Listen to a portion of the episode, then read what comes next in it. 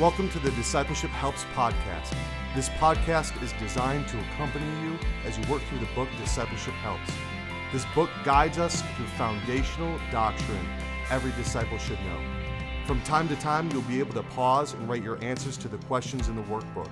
We encourage you to read each scripture and cover this journey in prayer. So, without further ado, let's begin. We hope you enjoy.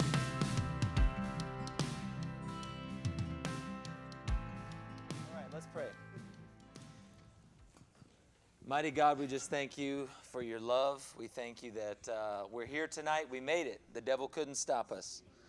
So, God, we just uh, we put everything outside this room uh, aside. We lay it down. Uh, all the the lies that the enemy is telling us about our value, about all the things we should be worried about, all the things we should be afraid of. Uh, we just say no in this moment. We just say no to those things, no to fears, no to insecurities, anxiety, worry, depression. We say no to all those things right now. And it's not that we're making light of it, it's just in light of your power, God. All those things pale. And so, God, we just uh, we say yes to your plans for us tonight. We say yes to your will. We say yes to uh, your Holy Spirit. So, would you guide us and lead us? We are uh, humble and in need of your grace. And so, Lord, we, uh, we thank you that you're here with us tonight. Thank you for your word of truth. Uh, Lord, may we be tested and approved. In Jesus' name, amen. Amen. amen.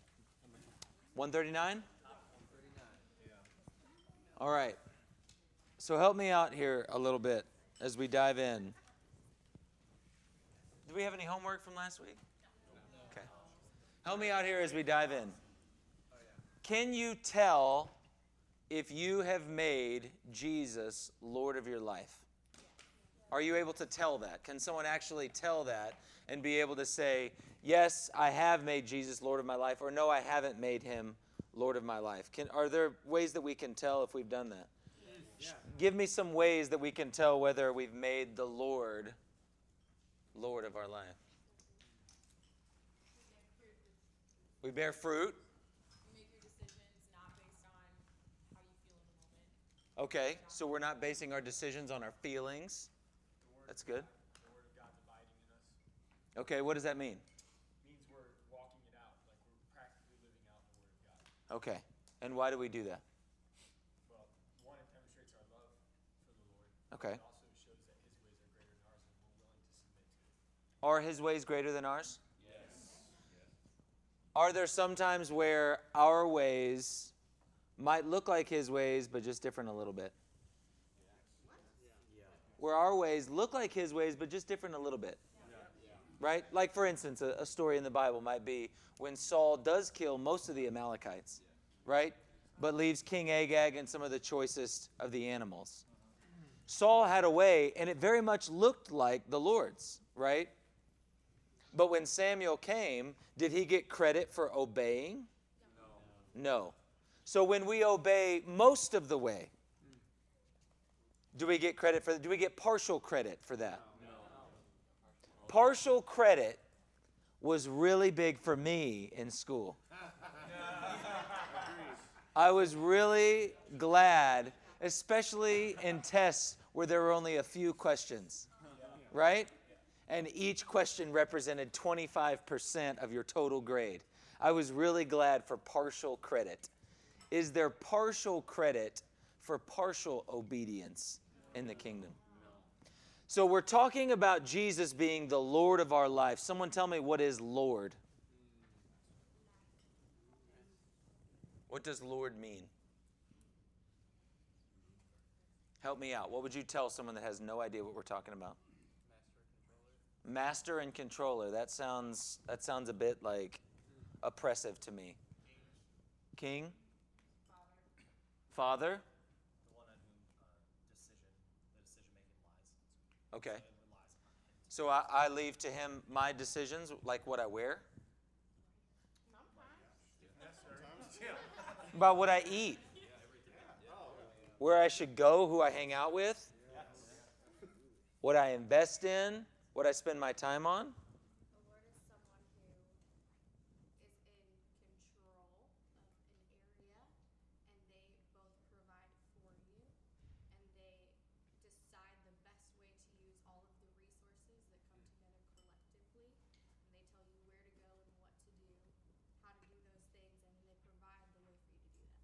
Okay. So that does sound like what Valentine said, like a master. So he's my master? Amen. That sounds that sounds kind of harsh. I don't know, like a little distant. My Father, He leads me and guides me. He created the universe. He created the earth. That's good. He's my shepherd. That's good. He still gives us a choice though. Whereas a master, you you're like they make you do it. Help me understand what you mean by gives us a choice. What do you mean? Well, like it says in Deuteronomy that this day I set before you life and death. Now choose life so that it may go well with you. So he allows us to say no to him. Yes. Okay. You had something? Uh, yeah, I call him my beloved. Your beloved. Why? Um, it's more of like a love story for me Okay. him and I, and so that makes it seem more like more of an intimate relationship Okay. and more personal. A love story. What do you mean? Um, the way that he's like captured my heart and the way he's continually pursued me even when I have walked away. Like he just keeps coming back Hmm. and like he doesn't give up. Hmm. Let's turn to 1 Peter 3.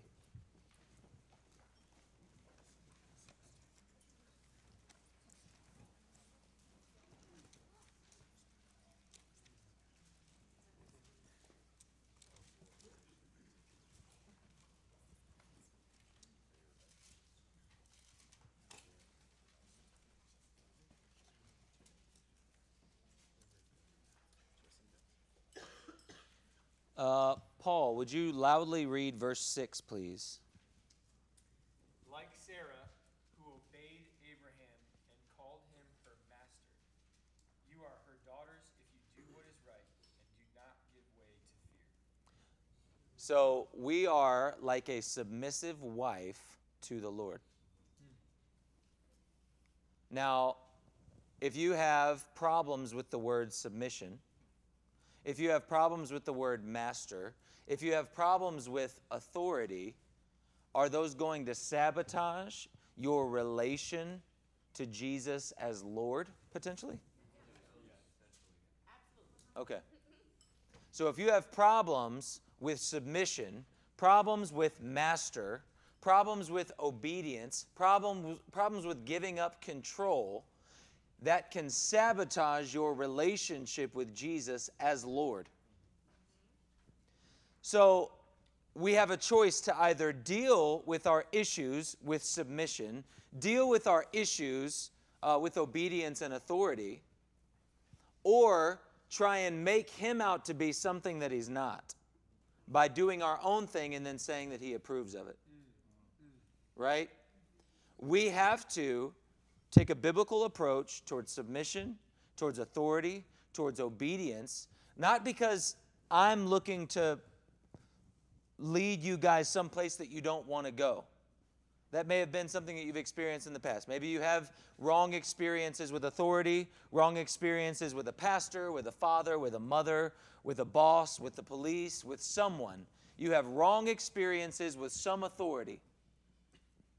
And so you have your guard up when it comes to obedience, when it comes to submission, when it comes to uh, recognizing authority. You have your guard up.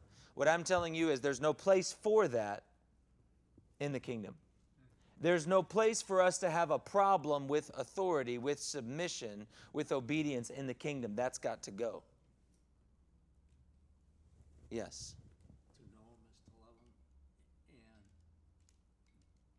then uh, authority or obedience is not a bad word. It's something you you want to do from your heart. Right. That's where we've got to get to. Yes, ma'am. I have a definition for master in that verse. Okay. Um, the word master in that verse means to whom you belong, of which he has the power of deciding. A title of honor expressing re- respect and reverence. Now, how many of you guys would say you've seen an example of a godly marriage that's been displayed for you? Okay. If not, that's okay. In a godly marriage, does the husband protect the wife? Yes. Is he her defender? Yes. Does she need to stand up for herself or will he do that for her? Now, is it because she's incapable and weak and ineffective? Is that why? No. Or is it because that's his job? That's his job. That's what he's supposed to do. Now, does that diminish the role of a woman? No. No. The problem is when we see things done the wrong way, often what we'll do is when it's a biblical institution, right? We'll decide, you know what? Since I've seen it done the wrong way, I'm going to do my own way. This is this is the problem that we keep getting ourselves into, right? When we see that God has given instructions, people mess it up, then we say, well, then that doesn't work. No, no, no. God's ways work. People may mess them up, but it doesn't mean that we need to find a new solution. This is still our standard throughout time, for all of time, in any culture, right?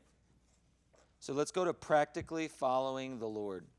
This is on page 139. We're just going to start here. Let's go to Joshua 1 8.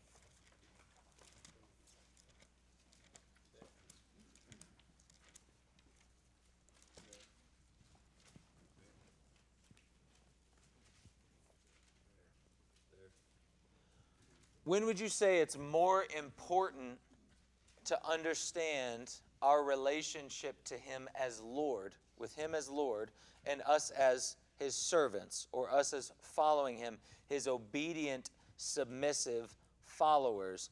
Is it more important when things are safe and there seems to be no danger, or is it more important when danger is around? When danger is around, right? But where do we often get to practice? When it's safe, right? We get to practice when it's safe. What I feel in my heart is as things are changing in the culture around us, I think things will become less safe.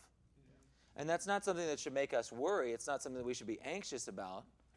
Because if we're allowing Him to be Lord, then who is our protector and defender? Who is the one who watches out for us and puts us behind His back and takes the blows for us? Right? But we have to practice living with Him as Lord now while it's safe, while we're safe. We have to practice that now. Because if what we've been practicing is He's over there and I'm serving a different master, and then all of a sudden when danger comes, I think I'm going to know how to live with Him as master, how to live with Him as Lord. No, no, no. That will be like the virgins with the, with the lamps with no oil who will say, wait, wait, wait, the bridegroom has come. We're going to go and, and get some oil or give us some of your oil. And they're like, no, no, no, this is our oil. You go get some of your own. And they go, and the bridegroom comes, and the gates are closed, and there's no time. We have to recognize that now is our opportunity to make him Lord, to recognize him as Lord. Listen to the urgency with Joshua. This is a book that is marked largely by wartime in Joshua 1 8. Elder Mark, would you read this out, please? Do not let this book of the law depart from your mouth. Meditate on it day and night, so that you may be careful to do everything written in it. Then you will be prosperous and successful. Now, he's giving him this instruction before he goes off to what? War. Joshua is being instructed. You're about to go off to war. You need to take this book and be careful to do everything that's written in it. What was the book at that time? The Torah, Genesis, Exodus, Leviticus, Numbers, and Deuteronomy. Can I ask you guys a question? Do you know your Torah? Do you know your Torah? Because what Joshua was being told before he went off to wartime was do not let this book of the law depart from your mouth. Be sure to meditate on it day and night so that you may be careful to do everything written in it so that you will be prosperous and successful in whatever you do. Do you want to be prosperous and successful? Yes. Are you meditating on it day and night? Do you know your Torah? Because this is how he reveals himself to us through the Spirit and through the Word. So, what did y'all write? What does Joshua 1 8 tell us to do?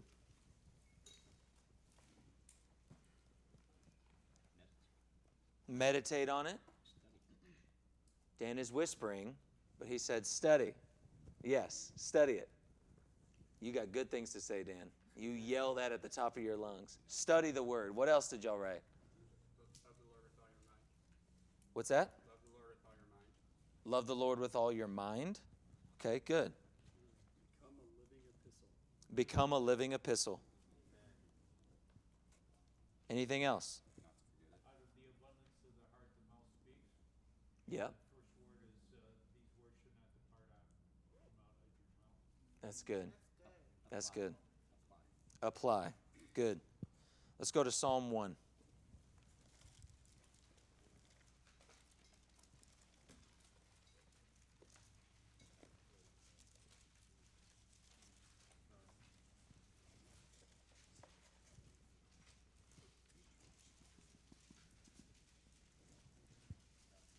Have y'all ever watched any movies or shows where they're doing boot camp?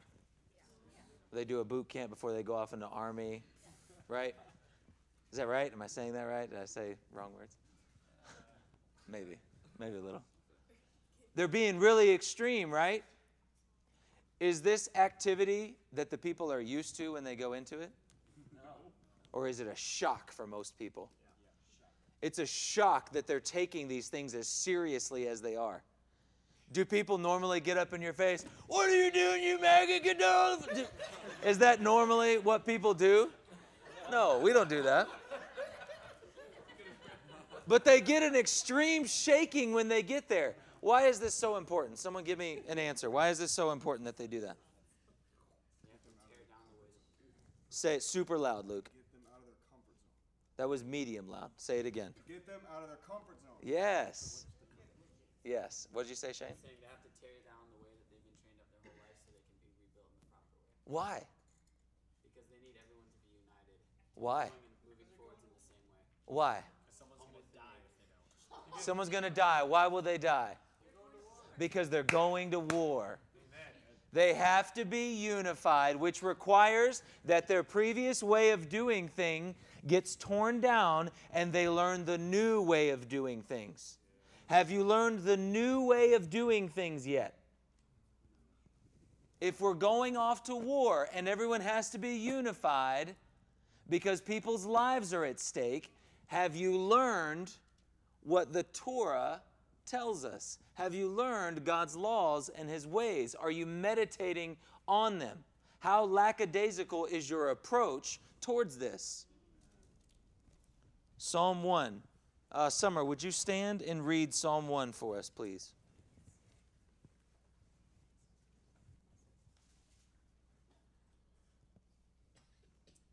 Oh, the joys of those who do not follow the advice of the wicked, or stand in the seat, or stand around with the sinners, or sit in the seat with mockers. For their delight is in the law of the Lord, and on his law they meditate on it day and night.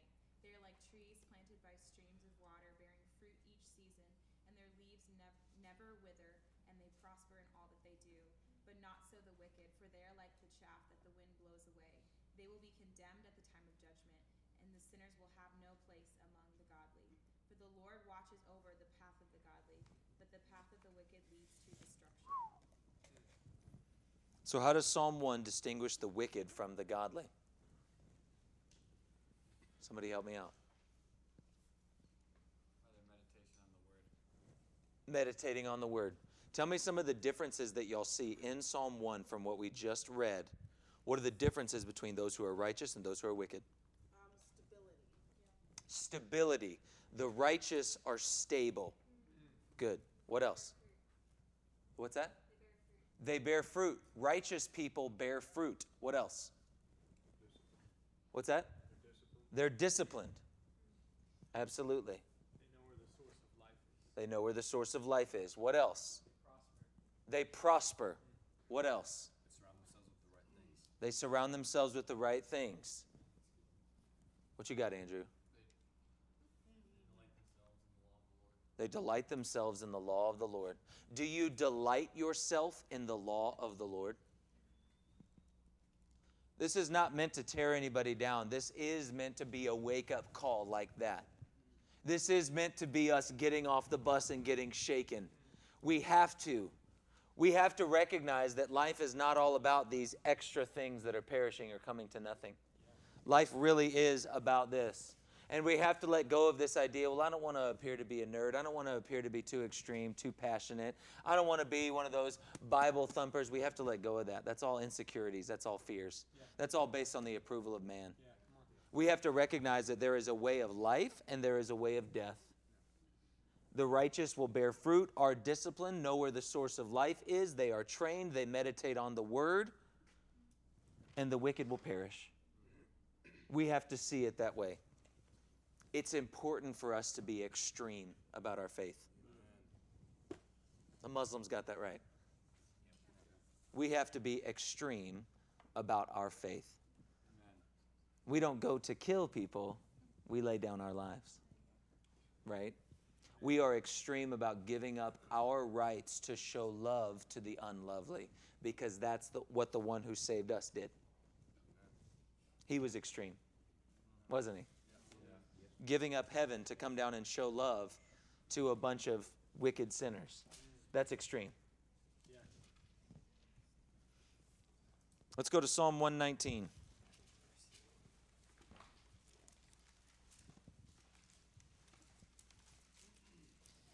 If you ever want to learn the Hebrew alphabet, it's in Psalm 119.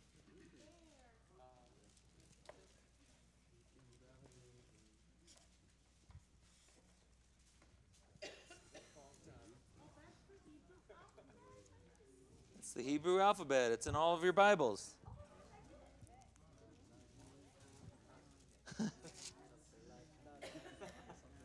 Verse 105. Victoria, would you read it for us, please?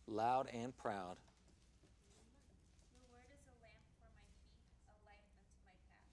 Yes, Miss Vera, would you help her out with Psalm 119, 106, please? I have taken an oath and confirmed that I will follow your righteousness law. Hmm. Josh, would you please read 111? Your statutes are my heritage forever. They are the joy of my heart. KC, would you please read 112? I incline my heart to perform your statutes forever to the end. Amen. So, what should be our response to God's word? Annie, what should be our response to God's word? To follow it with joy. Johnny, what do you think? You did it together? I'll accept that. Matt, what about you? follow it, keep it, do it. Follow it, keep it, do it. What else? To cherish His Word. How many of you guys are actively reading the Bible daily in here? So look around. If that's not part of your daily routine, recognize that's what these people do. When you look around and when you think about these people and this church, that's what we do. We read the Bible actively, regularly, right? That's part of our culture. That's who we are. It frames our culture, it helps us understand how to respond to things. Let's go to John 8.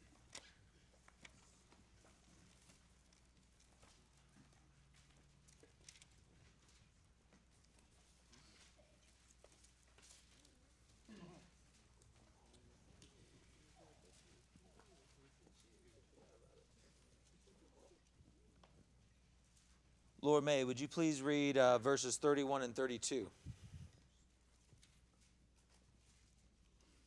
Jesus said to the Judeans who had trusted him, If you obey what I say, then you are really my disciples.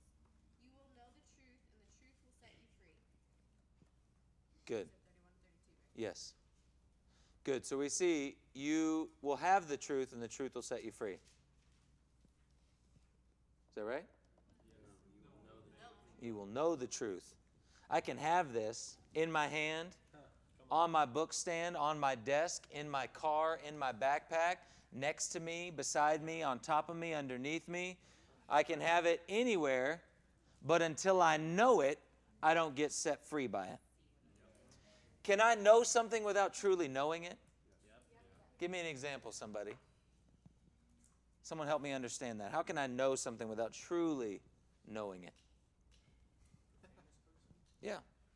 Um, I know how to like fix my laptop if it gets messed up, but I don't really know how they made it or like what everything that went into it or if something fixed yet breaks. Okay, so you say I know my laptop, it's your deeper levels. Okay, let's keep going. What else? I can know that I'm prideful, but there's a new level of knowing it when it when it shakes you, and then the Lord changes you through knowing it. Now we're talking. What else? Give me one more example. It's a little bit of a step back. Let's go to the next one. What's the next one? Someone give me something. Yes. First thought was like when the Lord told the people that said, Lord, Lord, didn't we prophesy in your name? Didn't we do all these things? And he said, Depart me, for I never knew you. Okay. So if I if I tell Emily, "Hey Emily, the Lord loves you." And she's like, "I know he loves me." Does she truly know the depths of his love? She knows in part, she doesn't know fully. What I think is really interesting is I think a lot of people have an idea of what Jesus says. How many people do you know, maybe including yourself, the part that says you will know the truth and, this, and the truth will set you free, but right before that he says, if you love me, you'll obey my commands. Right? A lot of times when people are saying, if you know, if you know the truth, the truth will set you free, but that's their own truth that they're referencing. That's not his truth. He's saying, here's my truth, obey my commands, and that shows you love me. Okay? Are we obeying his commands? This is to the people that the word was given to that he's talking to. This was not to slackers. These were people who were actually trying. They were trying, but they were missing it. And he's telling them, if you love me, you'll obey my commands. Think about this on a day to day basis. Are there truths that God says about you that you argue with him about? He's trying to tell you who you are, what your value is, how he feels about you, what your future is going to be, what he thinks about your past. He's trying to tell you these things, but you're arguing with him. So, do you know that truth that he's speaking over you? That's why you're not set free yet. So, if you want to be free, you've got to know the truth that he's speaking over you.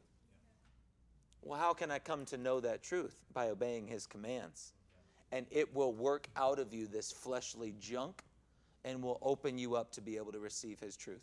That's the way that it works. When you start just obeying his commands, you think, well, uh, yeah, but I don't, I don't feel that. I, I don't, you know, that's hard. And, and, and I got other things to do and I'm sleepy, right? We have all our excuses for why we don't obey his commands, but if we would just obey his commands and do, be generous, forgive, don't be anxious or worried, right? Trust and obey. Uh, lean not on your own understanding. If we begin doing these things, what we would see is it makes space. Some things would break us, just like the military guy, right when we get off the bus, breaking us. We would be broken down by the process of obeying his commands. When we obey his commands, it breaks us down, doesn't it? Anybody ever obeyed his commands and gotten broken down? Let me give you some scripture for that. Uh, he leads me down paths of righteousness for his name's sake. The very next verse says, Though I walk through the valley of the shadow of death, I will fear no evil, for you are with me. So if he's leading me down paths of righteousness for his name's sake, then one of those paths might be the valley of the shadow of death. Do you see that? And so he leads me down these places to break me down so that I'll know, I'll know the truth because I've been there. And I know the truth. And what does that do to me? I get set free. But the problem is, if we don't ever obey his commands, we don't get broken down. Our idolatry remains, and we get stuck in our confusion and anxiety. He's just saying, Obey my commands. And then what will happen is naturally space will be made in your heart to allow my love in so that you can know the truth and the truth set you free. I think a lot of times these days, that's where the Shema difference between hearing and doing gets mixed up in that people in our culture, they hear the Word of God or they, you know, hear these truths, but they don't actually do them. And so they think that they know them, but they really don't know them. Yeah. Yes. So go ahead. Yes, let us not be hearers only, but also doers. So the word hear is Shema, and it also means to do. So, how do you show that you heard? By doing. If you don't do, you didn't hear. Right? S H E M A or S C H M A. S C H apostrophe M A. Uh, All of them. You'll find all of them when you look them up. Shema. Good.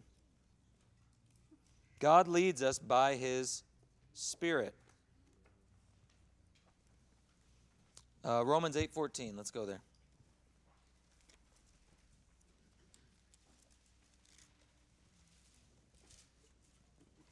Does anybody in here feel incapable of doing what God has called you to do?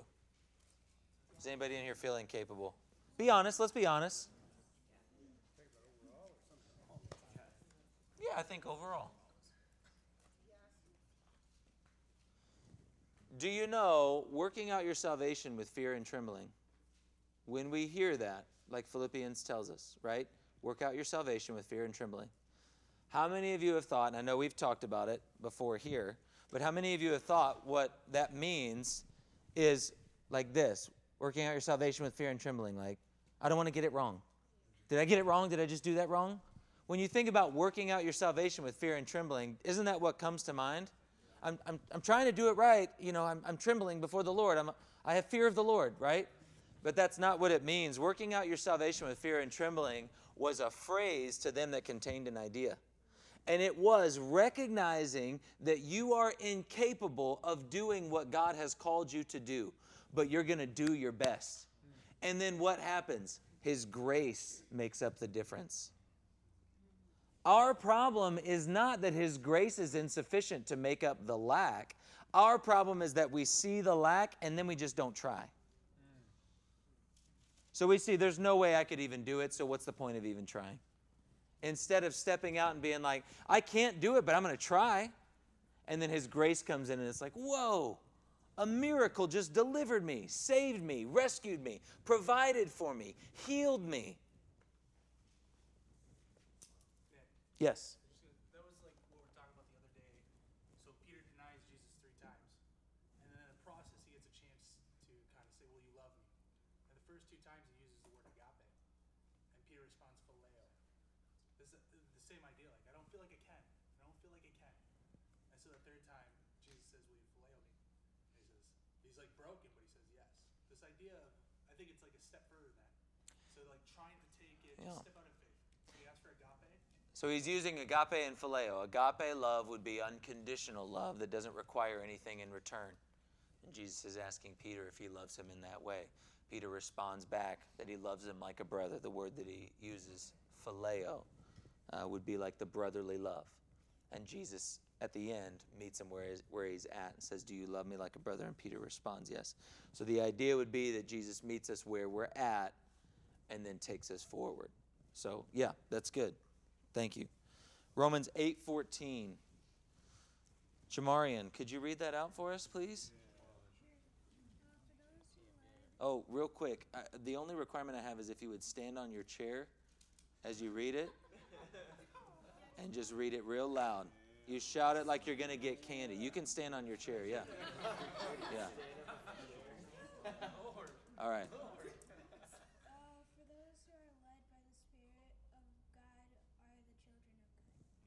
Yes. Good job. And what a verse to read. Those who are led by the Spirit of God are the children of God. So let me ask you this Are you led by the Spirit of God? Does the Spirit of God lead you? Throughout the day, do you even give a thought to His Spirit and what He's leading you to do? Do you lead yourself or does His Spirit lead you? In a moment, as you begin to feel anger rise, does His Spirit lead you? As you begin to feel anxiety rise, does His Spirit lead you? As you begin to jump into something, does His Spirit lead you? Right? As you're resting in a moment, does His Spirit lead you? Are you led by the Spirit of God? Because if the Spirit is leading you, He will lead you into life. And that will identify you as a child of God. Do you see that? So, is it possible to really follow God's leading?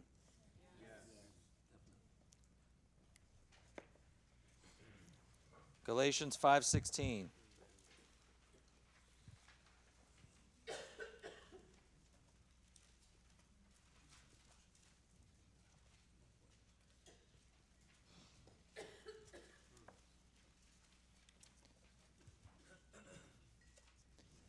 Peyton, would you read Galatians 5:16 loudly and then tell everyone what it teaches us, please? Um, oh, would you stand up, please? Thank you. But I say, walk by the Spirit, and you will not gratify the desires of the flesh. It means that if you are like led by the Spirit and follow like what God is telling you to do, you will not desire to do the things that we once wanted to. Okay. So she just said, and I want us to talk about this for just a second, that if we're led by the Spirit, what? If we're led by the Spirit, then we won't want to do things of our, of our flesh. Like, like I used to want to do some things, but now that I'm led by the Spirit, I don't feel like I want to do them. Okay, so you- all temptation is gone for you. Most of it, yeah. Okay. That's not what happened to me. All right, so tell me about it. Um, tell you about what? About what you just said. Um, well, what I got from Galatians five sixteen was the Spirit frees us from our from our flesh in the sense of like it gives us the freedom to choose not to abide by our flesh. I like the way that you phrase that. We have the freedom to choose not to abide by our flesh. Okay, can you give me a practical example of how that played out in your life? How that plays out in my life. Yeah. Um, so I guess beforehand, if something happened and it would make me angry, I would just react in anger because that was the only choice I knew how to act in. Whereas now, if something happens and it makes me angry, I have two options. I can react in anger, or you can let the spirit lead me and um, act in peace or create peace because I have a new option of how to react. I like it. Very simple, very plain. Good. Let's go to Romans 2. No, hey, that's got to be the way that it is. That's the way that it is. When we truly understand something, truly, we can explain it in a simple way. Right? We're going to go off script for just a second here.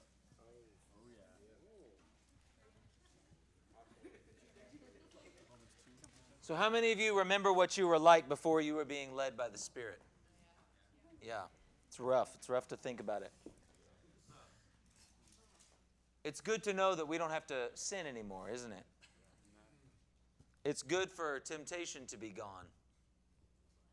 Are we, are we being honest in here? No. Do y'all still get tempted in here? Do you still end up doing the things that you don't want to do? Okay. So let's really be clear about this. Uh, starting in verse 12. Brad, would you please read uh, 12 through 15, please? And stand and read it if you would. Uh, this would be Romans 2, yes.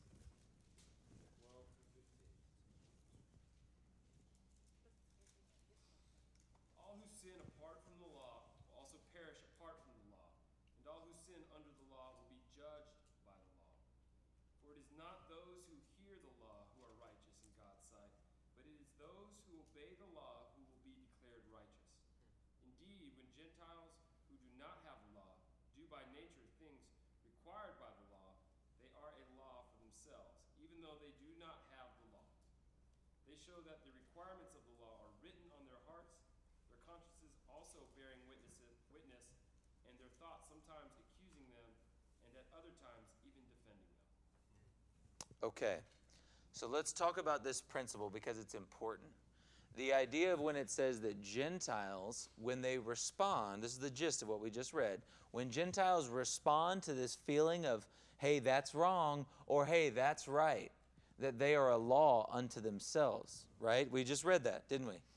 So think about that. That means before they knew the law, when they were responding to their conscience, something about that was recognized and acknowledged by heaven, wasn't it? Do you see that? We just read that. Something about Gentiles responding to what they know is the good that they're supposed to do, even their own conscience is telling them before they ever knew the law. That something about that act of doing the good that you know you're supposed to do, that heaven somehow acknowledges that.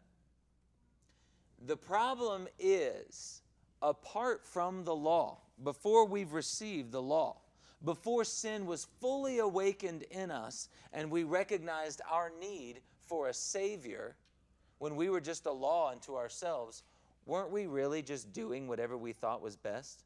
Weren't we just doing whatever we saw fit? I want to tell you the difference is exactly what Natalie said. I now have a freedom to choose. And by what power do I have a freedom to choose? By the Spirit. What instructions have I received?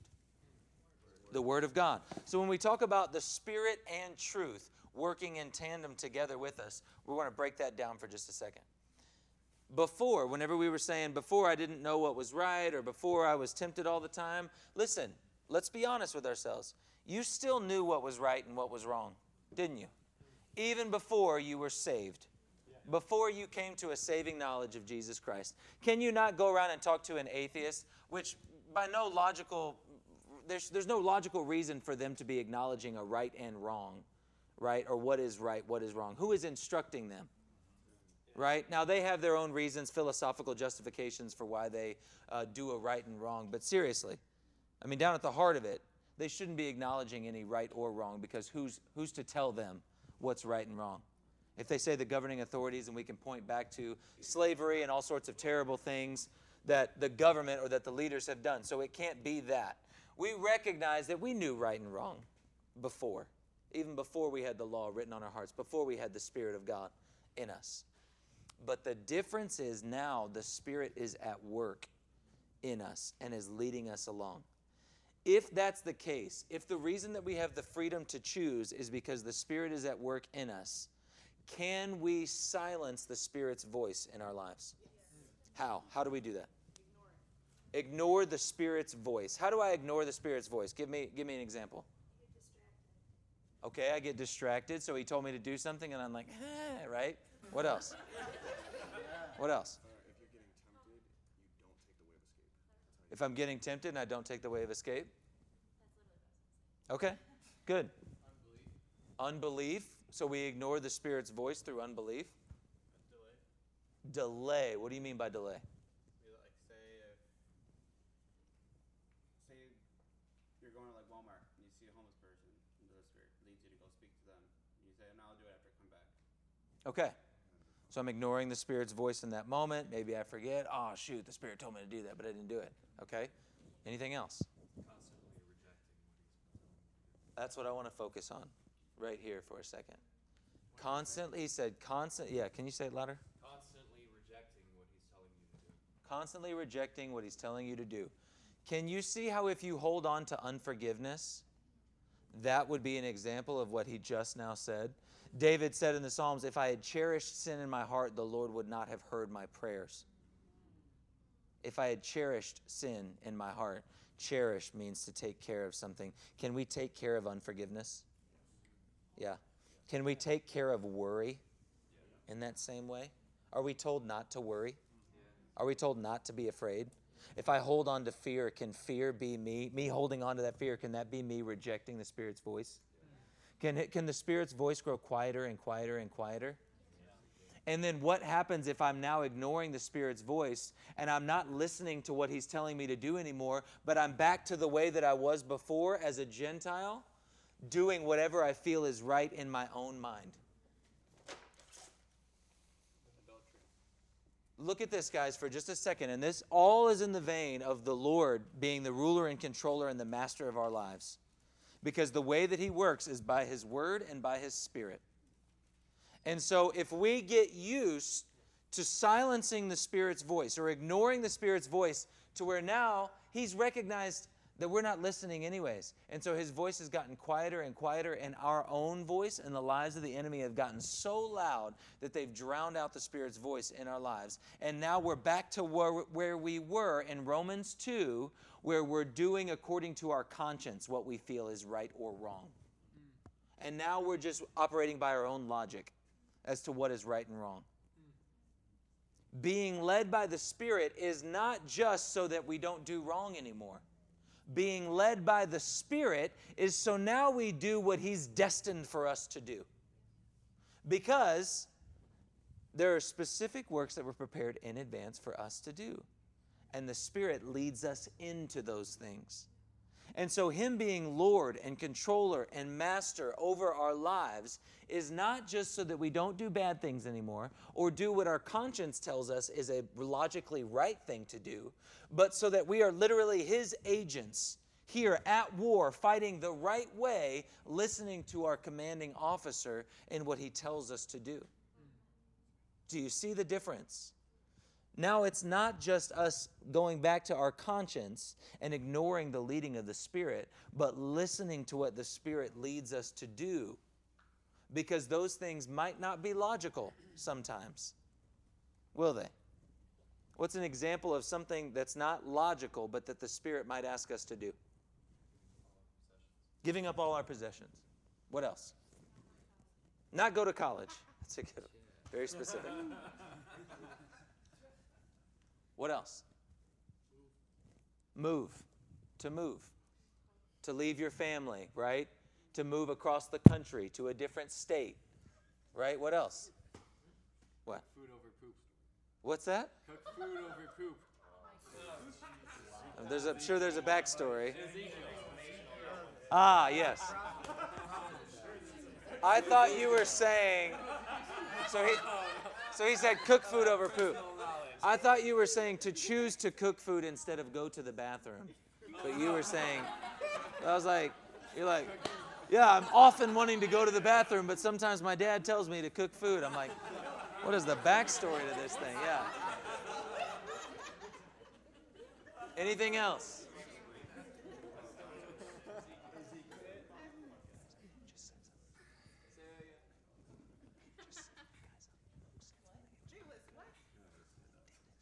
Nick, speak up.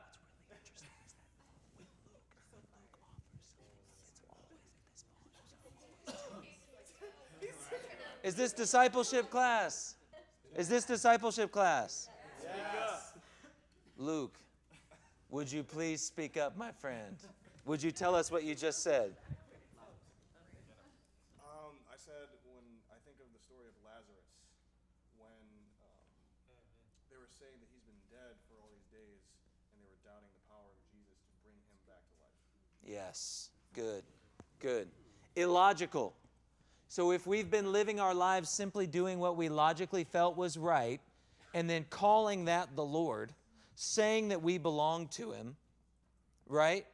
We've now made Him into something that He's not.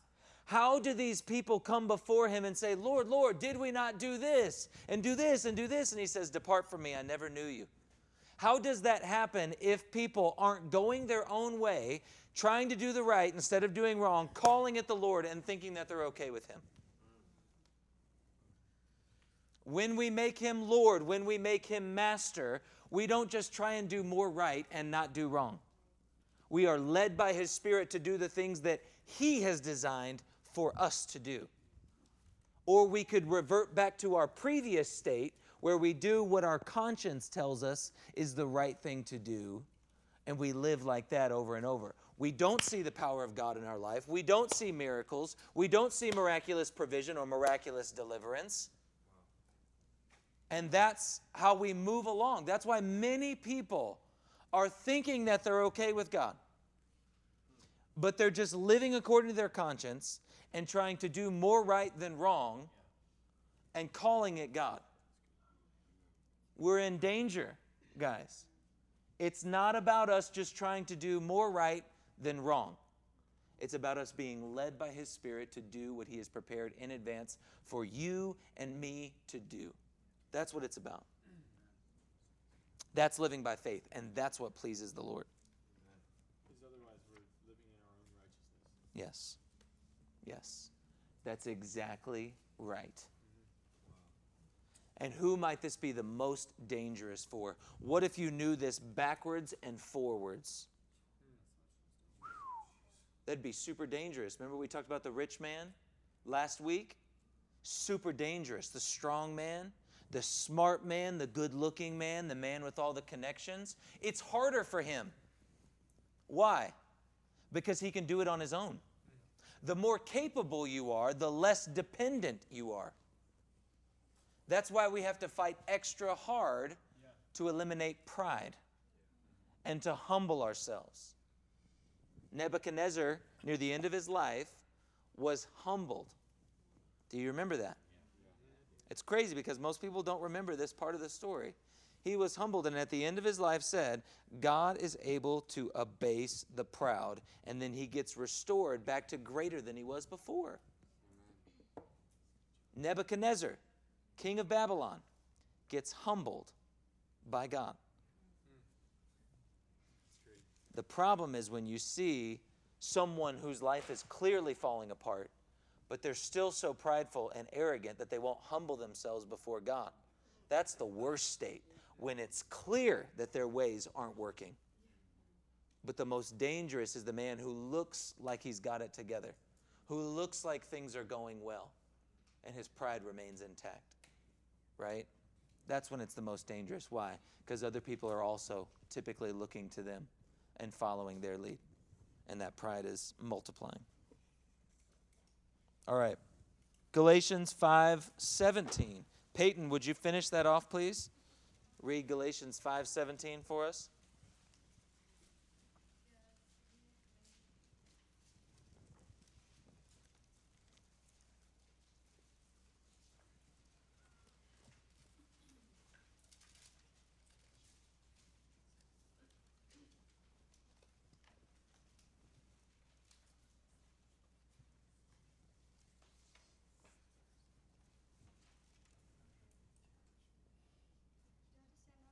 Oh, yes, please. I'm trying to build in you guys confidence and boldness and courage. For the desires of the flesh are against the spirit, and the desires of the spirit are against the flesh. For these are opposed to each other to keep you from doing the things you want to do. Good. Good.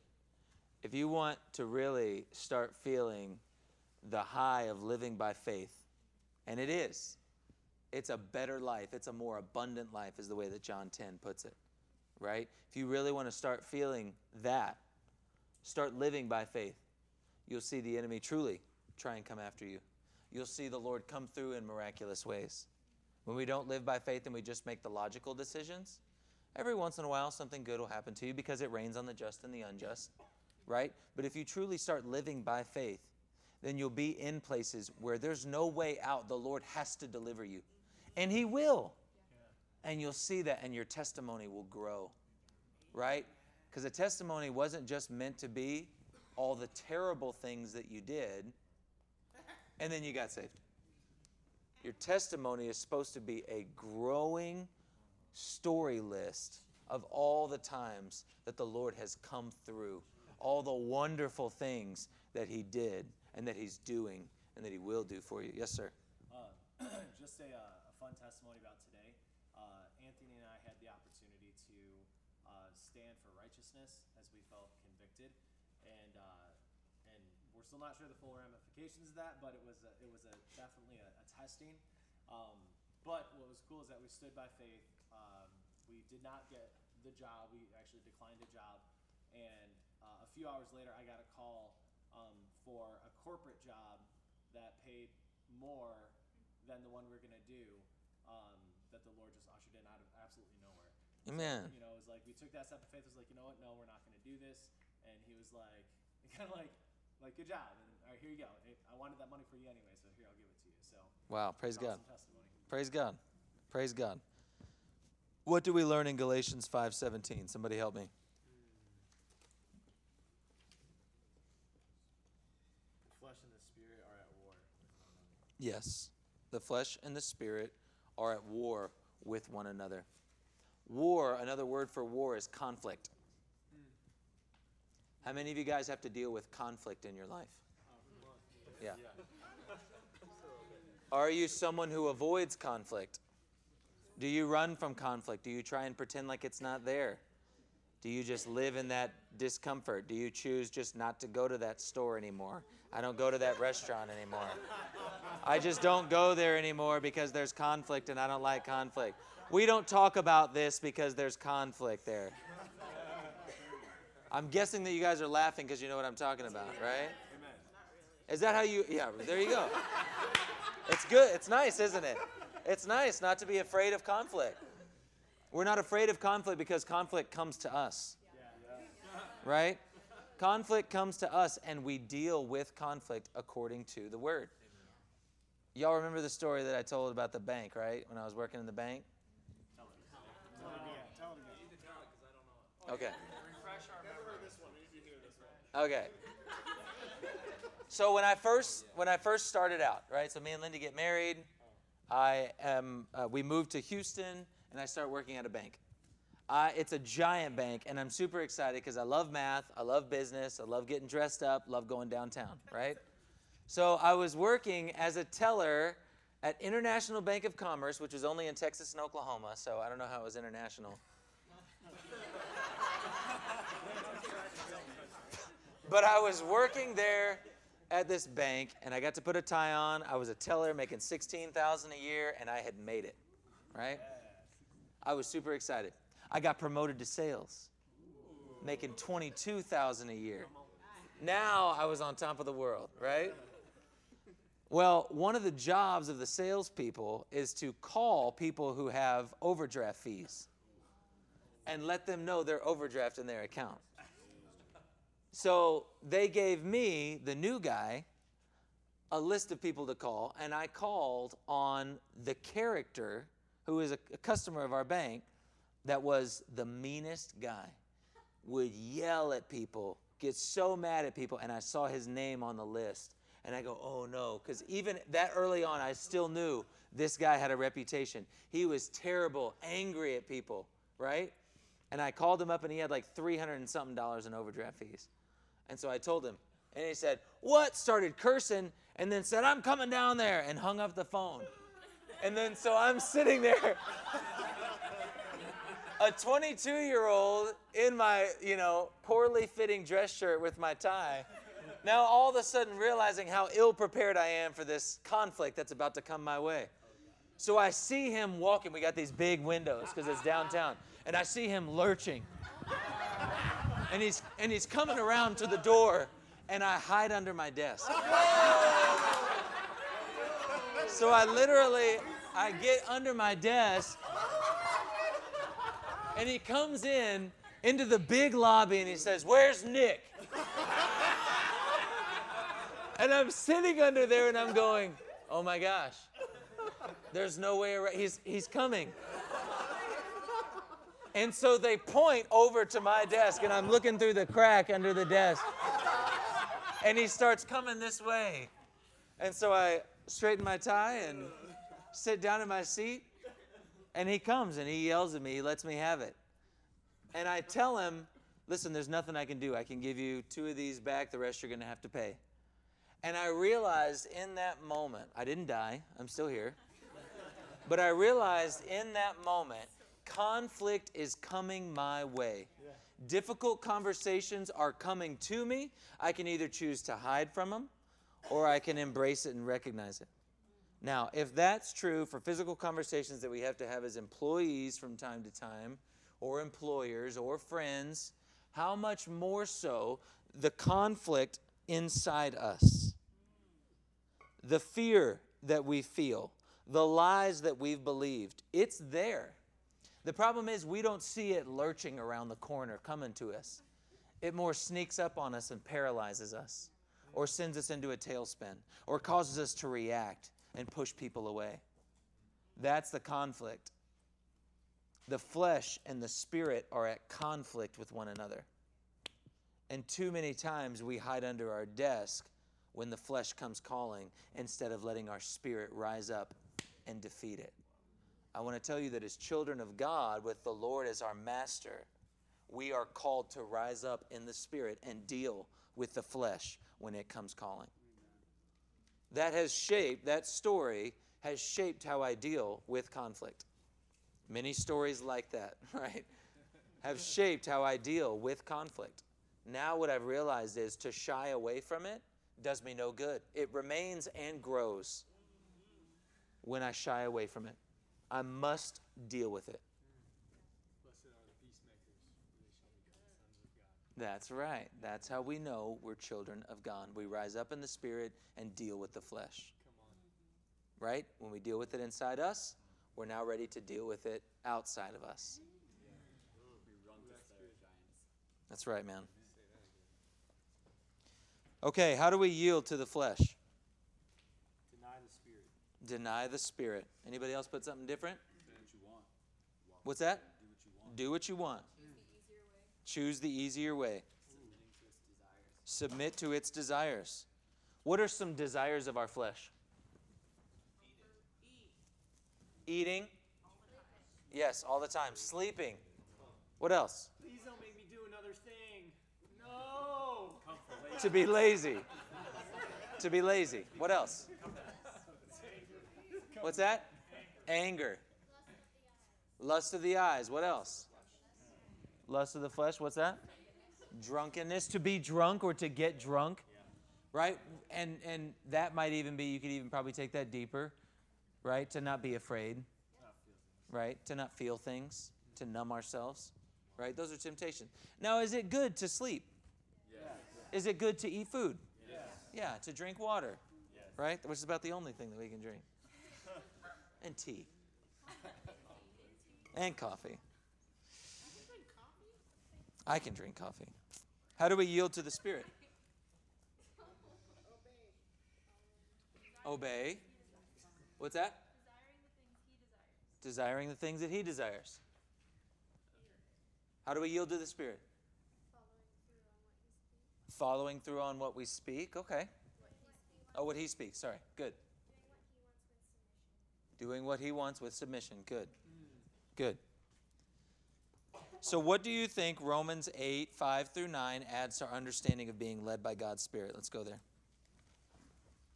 I'm really glad that we're spending two weeks to really drive this home.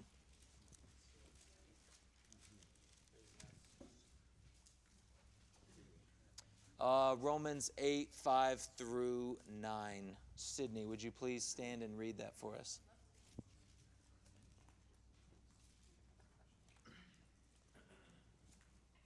Those who live according to the sinful nature have their mind set on what that nature desires, but those who live in accordance with the Spirit have their mind set on what the Spirit desires. The mind of a sinful man is death, but the mind controlled by the Spirit is life and peace. The sinful mind is hostile to God and does not submit those to God's law, nor can it do so. Those controlled by the sinful nature cannot please God. Okay, and 9. Uh, you, however, are controlled not by the sinful nature, by the Spirit. If the Spirit of God lives in you, and if anyone does not have the Spirit of Christ, he does not belong to him. Okay. Someone help me understand this. Help me understand what we just read. I mean, I have a scripture that kind of goes with it. It's in uh, If you give me a scripture that definitely goes with it. all right, Deuteronomy 10, All right. 12 and 13. Okay.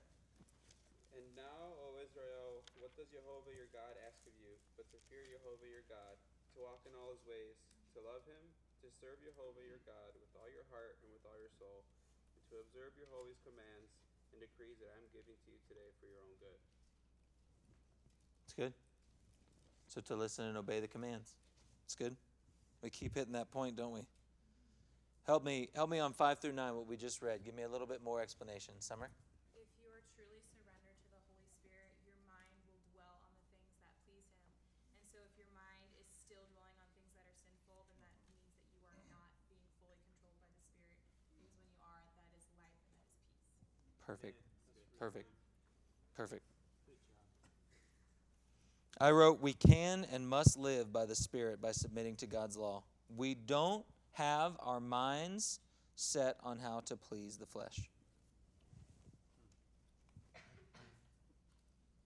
So, John 14, 26, let's go there.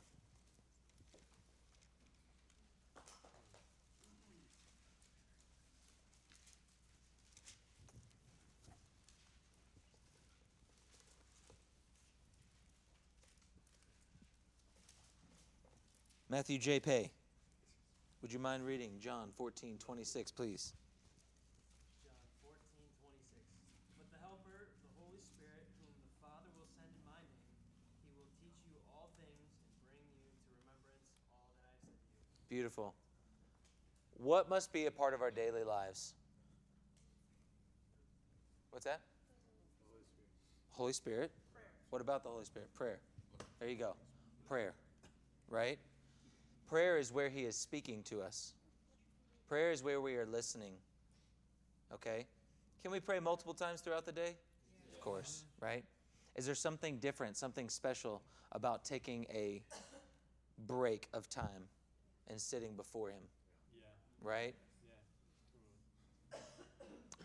I want everybody in here regularly, not just to be reading the Word, not just to be in the Word, but also to be consecrating yourself unto the Lord in times of prayer.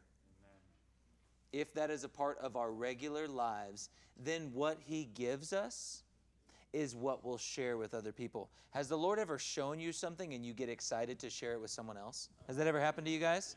Yeah, absolutely. When you're praying regularly and you're reading the Word regularly, that's going to happen more and more and more until that becomes so normal for all of us. What we end up sharing when we get together is all that the Lord has been showing us. And we literally start just sharing what God has revealed to us by His Word and by His Spirit. So that we're literally meditating on it day and night, never letting it depart from our mouths, speaking to each other in psalms and hymns and songs. We're speaking the word to one another. We're edifying each other according to what we need. We're building each other up. Do you see the difference? When we're not doing that, we simply have to talk about what we have in common, like sports, or cars, or work, or the kids, or whatever else, right? Things that don't satisfy. Yeah. And so, look, are those things bad? I'm not trying to demonize those things, although some of them could argue. but the point is not that. The point is what's best. Because that's what we talk about here. You get plenty of other people talking about what else we can do with our time. There's got to be a place where we can say, but this is what's best.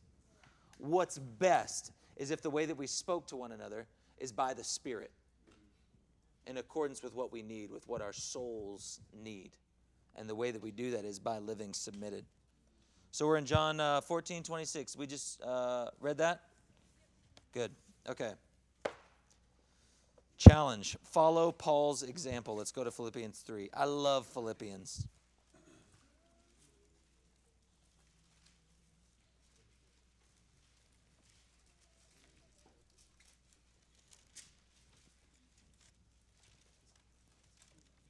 By the way, I think I can uh, go ahead and say with a little bit of authority I think Philippians is like the discipleship book.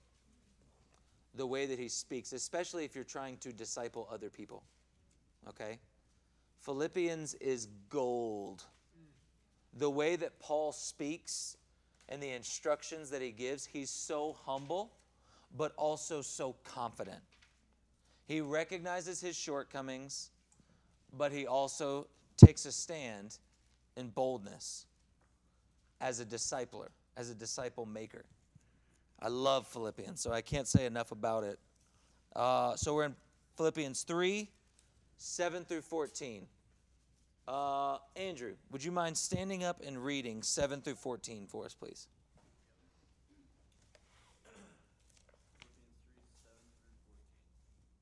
But whatever were gains to me, I now consider loss for the sake of Christ. What is more, I consider everything a loss because of the surpassing worth of knowing Christ Jesus my Lord, for whose sake I have lost all things. I consider them garbage that I may gain Christ and be found in him, not having a righteousness of my own that comes from the law, but which is through faith in Christ, the righteousness that comes from God on the basis of faith. I want to know Christ, yes, yes, to know the power of his resurrection and participation in his sufferings, becoming like him in his death, and so somehow attaining to the resurrection from the dead. Not that I have already obtained all this or have already arrived at my goal, but I press on to take hold of that for which Christ took hold of for, took hold of me. Brothers and sisters, I do not consider myself yet to have taken hold of it. But one thing I do, forgetting what is behind and straining toward what is ahead, I press on toward the goal to win the prize for which God has called me heavenward in Christ Jesus. Beautiful. Beautiful. That's a perfect example of working out your salvation with fear and trembling. He's saying, I recognize that I don't have it yet, but I'm trying. Right? And God will make up the difference with His grace. So, following Paul's example, number one, Natalie, read it out to me, please. Number one, just read me what number one says. Loyalty to the wrong master is useless. Anthony, would you take number two? Knowing Jesus is of great importance. Lily, greatest importance. Come on. Come on. Come on. He was trying to catch us sleeping. Number three, Lily. Focus energies in one direction. And number four, Caleb. Pursue the goal with all your with all with, with your all. Pursue the goal with your all. It does sound weird, yeah. Follow your heart. I wrote, it's an ongoing journey.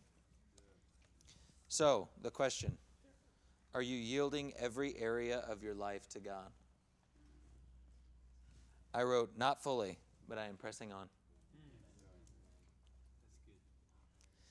So, on your own, determine and list what areas you need to yield to your new master. Submit these completely to God. Someone holler out some of the things you wrote. I wrote screen time, complaining, not putting off falsehood when I speak, holding myself to the same standard I hold others to. That's what I wrote. What'd you guys write? Finances. What about finances?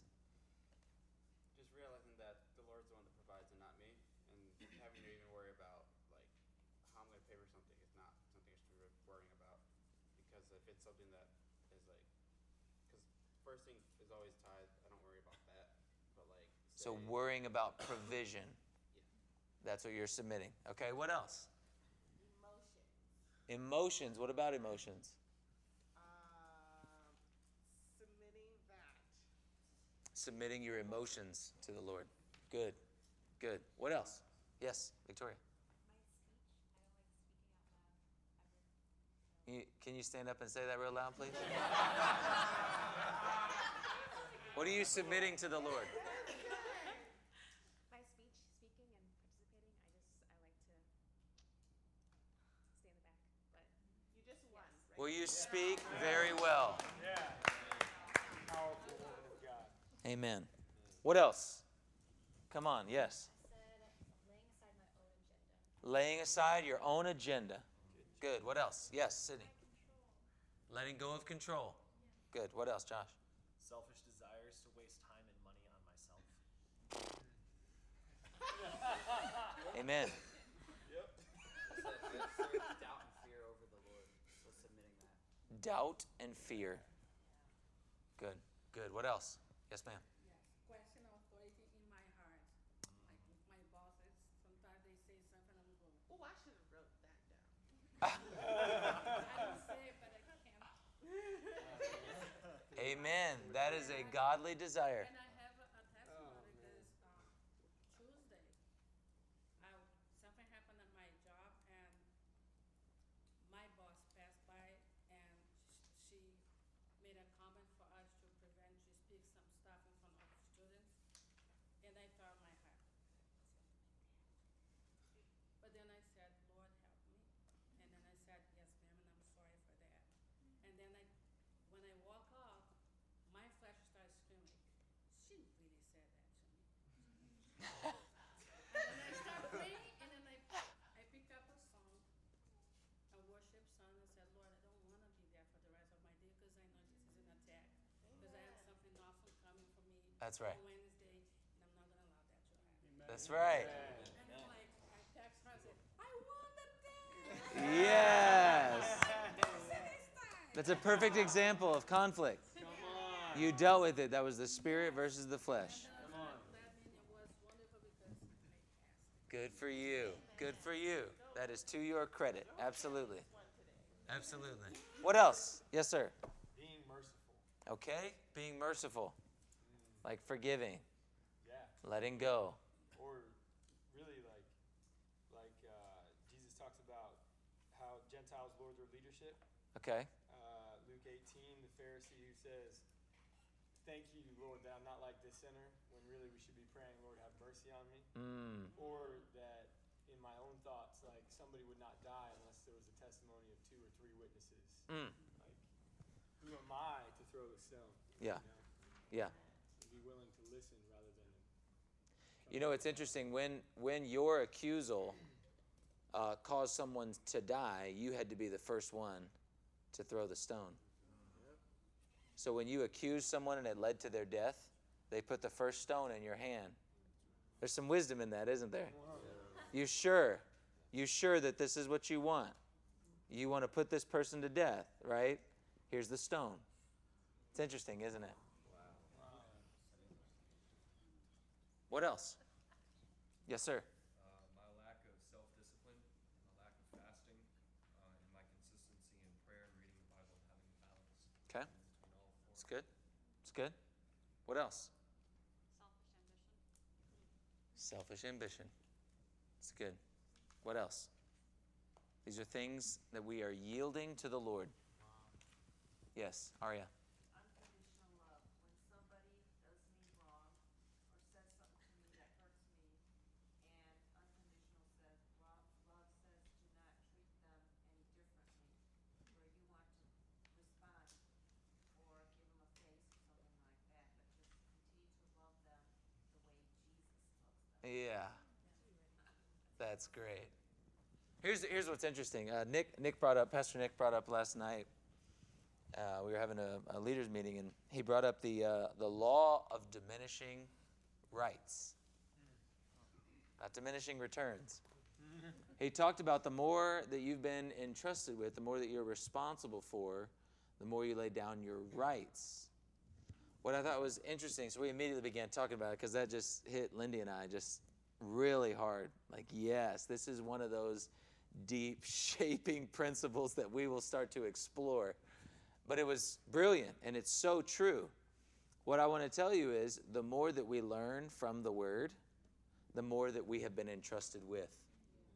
The more that we are responsible for, the more that we've been entrusted with. A lot of times, what we think is that by gaining these things, we will acquire more and that that will be for our own benefit. But really, as we're acquiring this knowledge and this understanding that we're talking about, we are now held accountable for what we're learning. Right? Darn it. Rewind.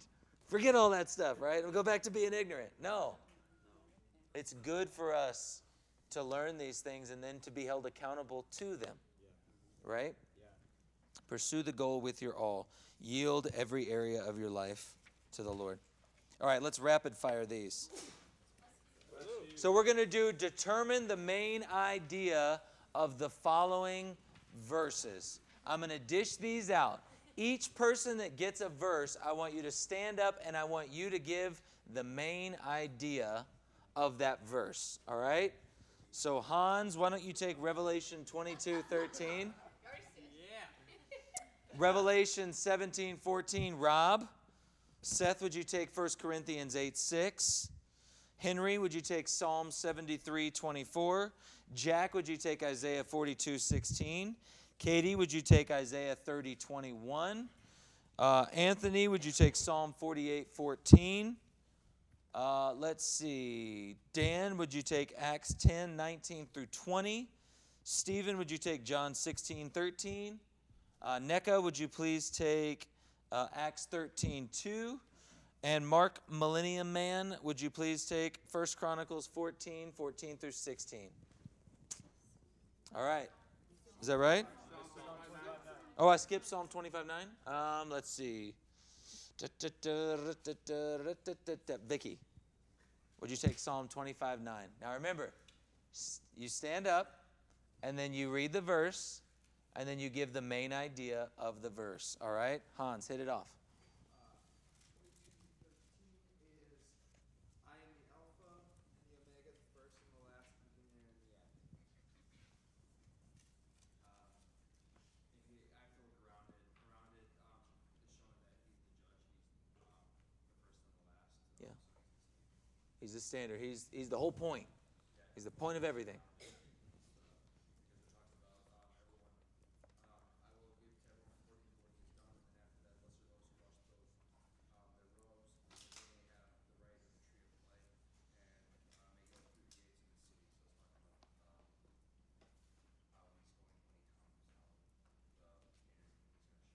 Yes, he is the standard. Good.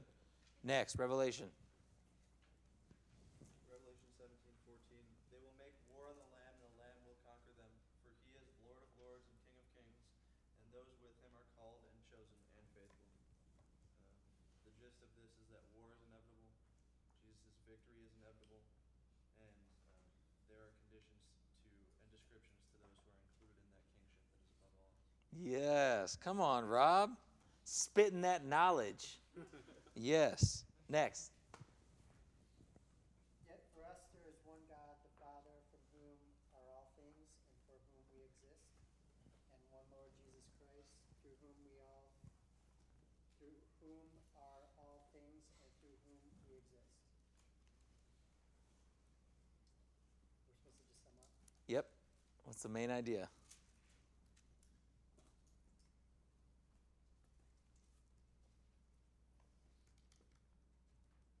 don't know, other than what I just read. Okay. Give it to me in your own words then. Y'all, Seth is brilliant. He's playing with y'all right now.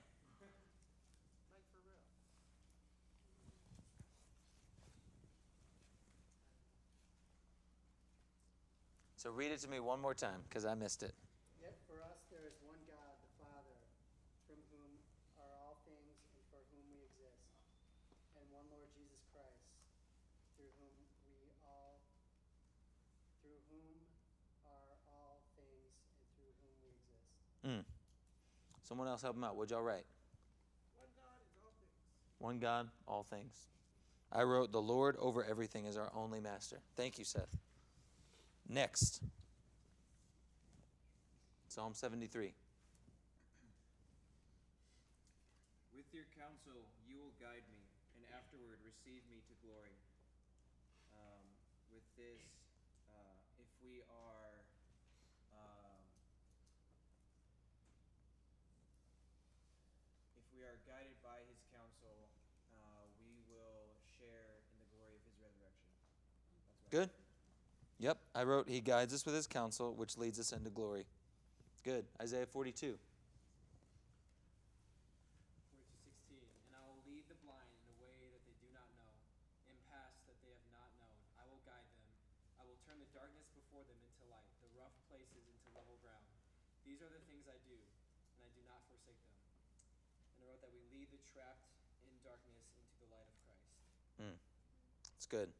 Isaiah 30.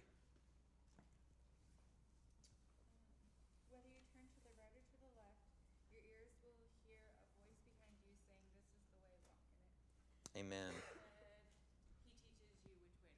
Amen. Psalm 48. That you may tell the generation that, it, that, that, that, that you may tell the next generation that this is God, our God forever and ever. He will guide us forever. This is the context that when the Lord builds his city Zion, that all the generations will see that he established it. He's the one that guides. Amen. Come on. Acts 10. Acts 10, 19 and 20. While Peter thought about the vision, the Spirit said to him, Behold, three men are seeking you. Arise, therefore, go down and go with them, doubting nothing, for I've sent them.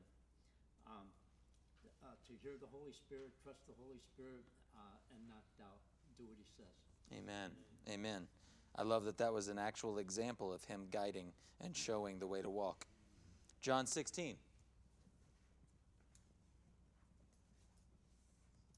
But when he the whole, but when he the Spirit of truth comes, he will guide you into all truth. He will not speak on his own, but he will speak only what he hears, and he will tell you what is yet to come. So I just put that um, the Holy Spirit will lead you by what the Lord directs him to, and he'll show you the things that are going to come. Amen.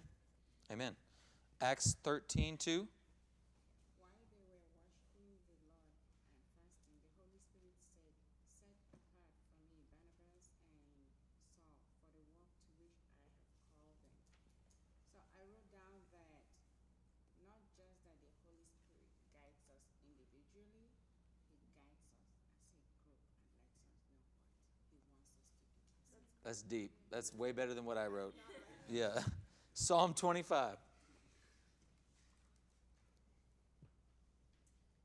He guides the humble in what is right and teaches them his way. And I said, He guides us and teaches us his ways. Amen. Amen. If we're humble. Amen. First Chronicles 14. So David inquired of God again, and God answered him, Do not go directly after them, but circle around them, and attack them in the front of the poplar trees. As soon as you hear the sound of marching on the tops of the poplar trees, move out to the battle, because that will mean God has gone out in front of you to strike the Philistine army. Amen. So, what's the gist? What's the main idea? Amen. Seek and wait on the Lord, and He will lead you. Was this not an example of an unconventional way that the Lord led him? This was different than David's logic. You see that? It was the Spirit leading him the proper way into battle. So, this is what I want you guys to walk away with tonight as we close up. It is not just about wrong and right, it is about us doing what the Spirit leads us to do which means we need to hear his voice. And the way that we distinguish his voice from our voice or the enemy's voice is by knowing his character. The way we know his character is by knowing his word. The word and the spirit work in tandem with one another. The spirit speaks, we listen and know him because we obey his commands.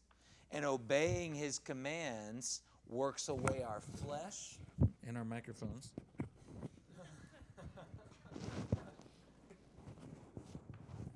Obeying his commands works away our flesh and makes room for his truth, which sets us free. You want to stop believing lies that the enemy's been speaking over you? Obey the Lord. Whenever you break, don't quit and give in to your flesh and run to idols. Endure through it. And then all of a sudden, the truth will become realer to you than it's ever been. Because you just got killed in the flesh, right? But then you got raised to life better than you were before. Do you see that? That's fire. Yeah. Yeah. yeah. Amen. Come on, the Lord is good. He has given us everything we need for life and godliness.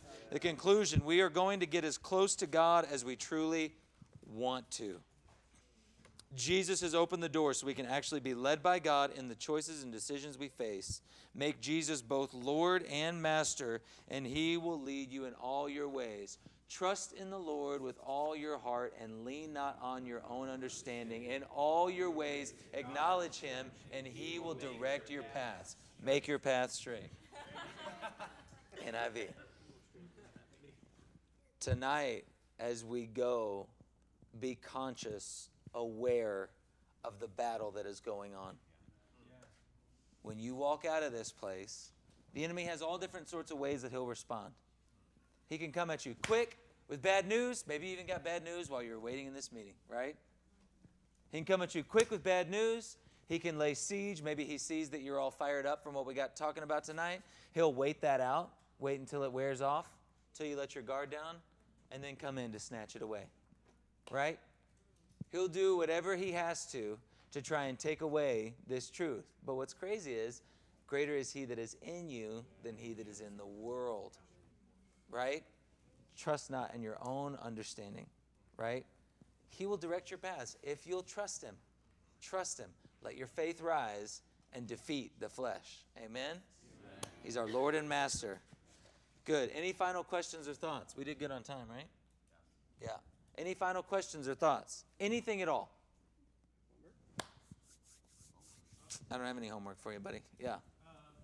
In Luke 18, 1, I mean, it, it said, Jesus said, uh, there's a parable, he said, um, uh, men ought always to pray and not faint. Mm. And uh, that word prayer there, I, I've al it was an interesting word when I looked it up because it's wishing towards God. Mm. Is how that word breaks down. And the word faint is uh, thinking that the point which motion begins is worthless. And Oh, wow. That's crazy deep, Rich. Okay, so yeah, give that to us again. What you were just saying. The, the word faint, uh, well, the word prayer there, there's four different words for prayer, and that one is kind of wishing towards God, uh, is how the word breaks down. And then, uh, the, the men ought always to pray and not faint.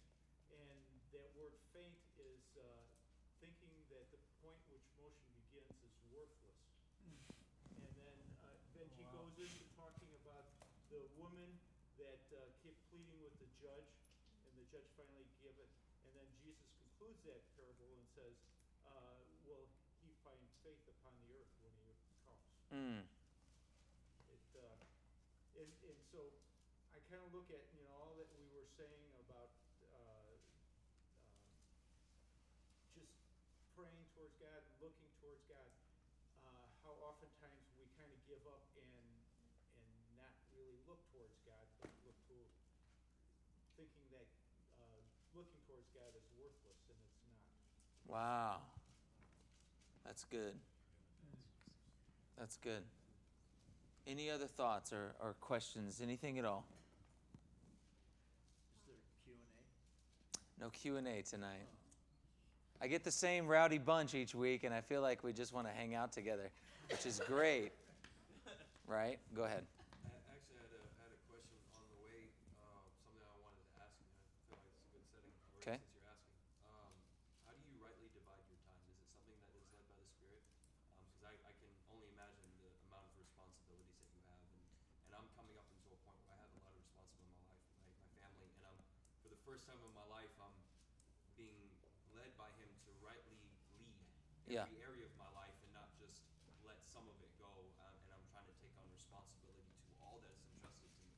Yeah. And uh, I, I just wanted your wisdom or something that's that are you led by God specifically on this, where the Lord tells you specifically how to rightly divide your time, or um, do you have a balance of your time based on principles? I got you. know? I got you. So for me, since this is discipleship class, for me, uh, I would tell you you have to have vision. Otherwise, you'll just end up getting busy, right? If you don't have vision, you'll just be busy, and you'll squeeze all this stuff in. You'll feel really good for a while, and then you won't know why you're doing what you're doing. You'll just quit everything and get offended with someone, and then find a new reason to go somewhere else, right? That's how people that, that are doers will end up going through it. But if you have vision, then you know what's most important. First off, one huge conviction that I have is you guys are never interruptions to my day. You guys are never interruptions to what I'm trying to do. My kids are never interruptions. My wife is never an interruption. You are the point, right? So you have to see, you have to remember that too. Like people are never interruptions into what you're trying to do. They are the point. Whatever it is that you're doing, if it's not with the, the Lord or being with the Lord, and sometimes even that, because Jesus kept getting pulled aside and he would allow himself to, right? But if whatever it is that you're doing, if you if you see people as an interruption, uh, then you need to reprioritize. You need to recognize that people are the point. So with a vision, I have a vision for what I'm doing right now. So the vision that I have has me reading two different books right now. One of the books that I'm reading is When a Jew Rules the World. Great book. I'm almost done. Uh, and then another one uh, by a Jewish person called uh, Joseph Telushkin. It's called Jewish Literacy. It's like 637 pages. But it's all about just Jewish culture. I'm just trying to understand. Because the vision, and I'm, we're going to Israel in 12, 11, 12 days. And so the what my vision is, is that I want to learn. Here's, here's some a little bit of knowledge for you guys real quick, and then I'll finish that up. Do you know that Hitler and the laws that they instituted during the Holocaust, that just about every single one of those laws had already been instituted by professing Christians in churches around the world? About not allowing Jews to marry Christians, about changing the holidays and the calendars. You remember reading this? You, you remember reading this, Elder Mark? Yeah, absolutely. in this that all these different laws and regulations, the killing, the, there, there were, uh, There are different events in history where they, they called it the first Holocaust. The Crusades that happened around 1000 AD, okay? Where Christians went and forced Jews to get baptized and convert, or they would kill them, or burn down their stuff, or they would be excommunicated from their country. Not excommunicated from the church, excommunicated from their country, right? They were sent out of France multiple times. I mean, if we were to go into all these different things, it's insane. I have a vision to understand where the separation happened between Jews and Gentiles and for us to get back to that. So I'm doing lots of things that revolve around that. I also have a vision to, to help train you guys up. This is one that my wife and I share, and, and us and Pastor Massey uh, and his wife share, and the elders share, and the deacons share to train you guys up. And that has me writing the Acts book, right? And so I'm doing that. Uh, my vision for uh, me as a man and as a follower of Christ has me praying and reading His Word each day and spending time with Him. So these are my vision. Now, I have the set schedule, which is a Bible study on Wednesday morning, and this, you know, and then other meetings that we have. And then when you guys are wanting to meet, I'm making time for you guys so that we can meet, right? But those are the things that I stay busy with, right? And then, you know, I find that when I'm exercising and eating right, that I don't get angry as quickly. Also, is a big one. So I find that I'm more at peace when I'm getting that energy out each day. And it also helps me to have energy when there's long nights and early mornings. So I'm able to keep going. So that's what I spend my time on.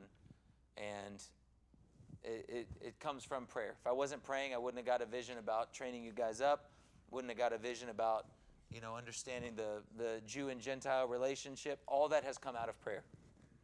And the only way that I knew it was his voice is because of my time in the Word and knowing his character. Yeah. And then date nights. Every week. Every week? Week. Yeah. Got to prioritize. And Sabbath on Monday. Yeah.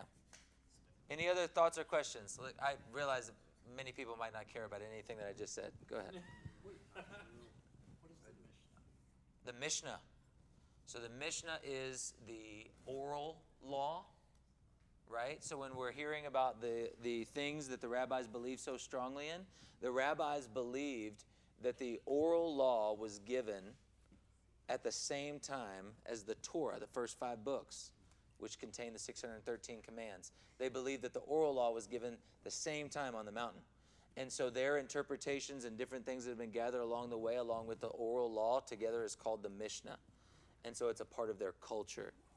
And so they believe that the oral law is just about equal to the written law. They passed it down for hundreds of years, and then ultimately they wrote it down around 200 BC, I think.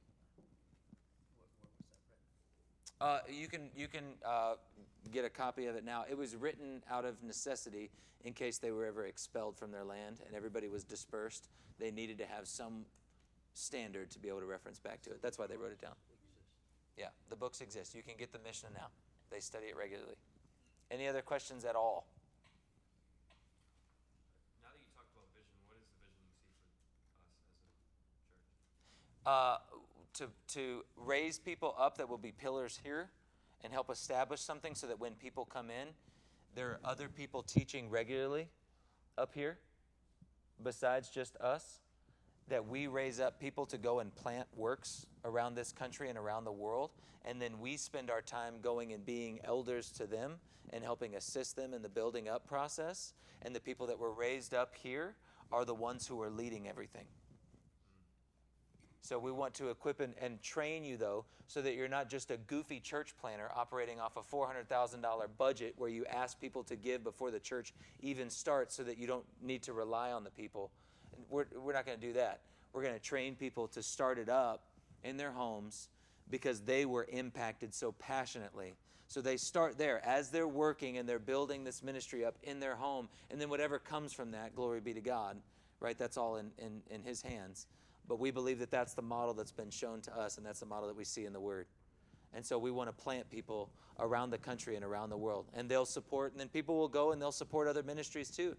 And we operate all within the one association, and we're partnering with them, and that's their same vision for their works and their bodies too, to do that. So we want to see people who are scholarly in the Word, but who are also full of the Spirit, not one or the other. Because we got a lot of heady people out there mm-hmm. who will sit and just, you know, talk all day long, but there's no power and there's no demonstration of power, right? We want to see people who have the power of the Holy Spirit and who can present the word well, can counsel well, because so much of this is not doing a Sunday morning sermon, but is marriage counseling and is counseling individuals. And there's that's too light now because that's not a standard. People are surprised that we do that here. That is that was what we read about. Eh, we shouldn't be surprised. That should be the standard. So we have to teach people to counsel others, right? And to be able to give advice, which means they first needed to receive spirit filled biblical advice so that they can know how to give it. That's discipleship. So that's the vision for the church and for you guys. And the next place that we're going is Acts, which is going to be a smaller group of you.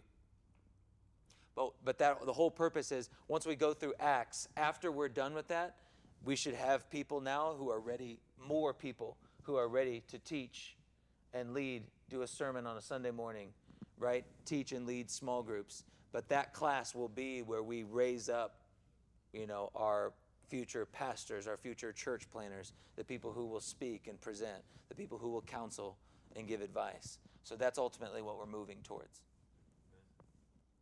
Make sense? Yes. You, what? Okay. All right, let's wrap it up. Uh, Caleb, would you pray for us?